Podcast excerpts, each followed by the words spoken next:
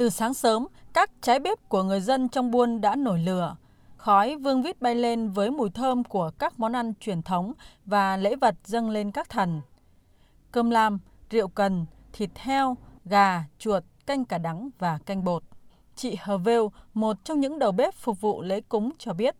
Ngày lễ mùng mùng 1 là ngày lễ lúa mới á là tất cả là trong đội một mình là à, là là chung tay là làm chung ở đây.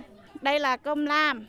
Còn đây là à, măng chua sao với thịt heo còn à, mấy cây chuối á, là để xác xong rồi vò vò xong là tí nữa là xác mấy cái thịt chuột là bỏ vô trong ống á, lô ô đó là mình nướng mình sẽ mang ở dưới nhà rồng thì mình tập trung mình ăn ở dưới đó một món ăn không thể thiếu và cũng là một trong những lễ vật dâng cúng các thần trong ngày Tết cơm mới chính là thịt chuột.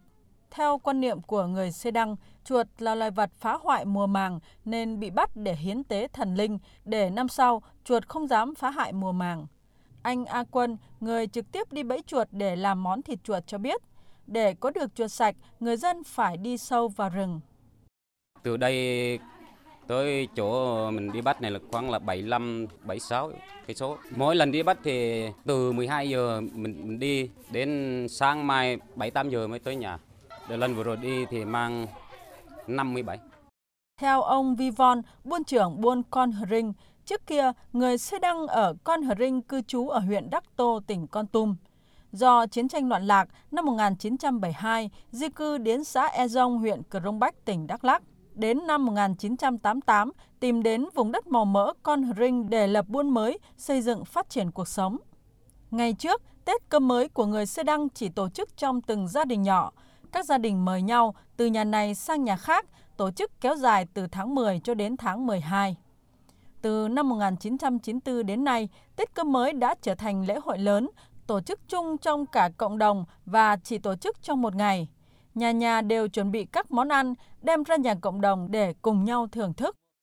Môn chọn mùng 1 tháng 1 năm mới có ý nghĩa gọi là đã thu hoạch lúa, rồi cà phê, xong một năm năm mới thì chúng ta có một dịp một năm ta gặp nhau một lần để chung nhau cùng chung vui lễ hội nhằm trao đổi công ăn việc làm học hỏi những kinh nghiệm làm hay qua đó tăng cường sự đoàn kết của buôn làng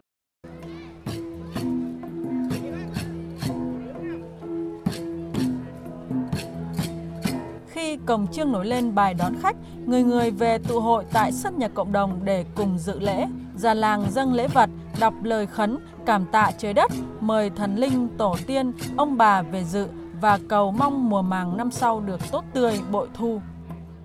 Ôi giàng, giang phe giang quyên giật ra Chúng con cầu mong sang năm đưa lúa đi gieo, lúa giống ra ngoài cũng mọc, lúa ở trong cũng lên, đẹp bời bời như cỏ tranh ngoài rừng, xanh như mía trong vườn, người người đi qua muốn xin làm giống.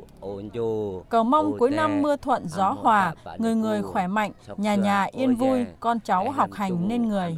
Ôi giàng, ôi giàng. Sau lời cúng, rượu cần được vít cong, nhịp cồng chiêng rộn ràng, vòng xoay lại được tiếp nối với hát giao duyên, chơi các trò chơi dân gian. Cả dân làng và khách tới chơi đều trở thành thân thuộc trong ngày lễ đầu năm. Mình à, tên là Nguyễn Văn Dương, đến từ Hà Nội. Mình ờ, đến đây với ờ, bà con đồng bào có nét văn hóa rất ờ, hay và đặc biệt và mình rất thích thú. Để là mình cũng yêu quý các cái nét văn hóa đặc sắc của bà con người sẽ đang là Buôn Hờ Đinh ở Đắk Lắk. Đồng bào ở nơi này người ta rất thân thiện và người ta mến khách lắm. Bà con mời uống rượu cần rất thân thiện như là người nhà. Tôi tên là Lê Thị Thanh Thủy ở Buôn Dốc, Thái Đinh, Chương Bằng Nga. Đây là một lần thứ năm để về dự cái lễ mừng đồ mới của buôn Sê Đăng. Cảm xúc năm nay thì tôi thấy là ừ, bà con rất là phấn khởi. À, các tiết mục văn nghệ thì cũng phong phú, cũng rất là hay. Bà con chuẩn bị cũng rất là kỳ. Còn về các cái món ăn thì cũng có nhiều cái món ăn đặc thù của đồng bào địa phương ở đây. Trong men rượu cần, trong vòng xoang của các cô gái chàng trai, ai ai cũng rạng rỡ nụ cười, đất trời giao hòa, lòng người giao hòa và cùng sẻ chia, đồng điệu, hòa cảm với buôn làng con Rinh.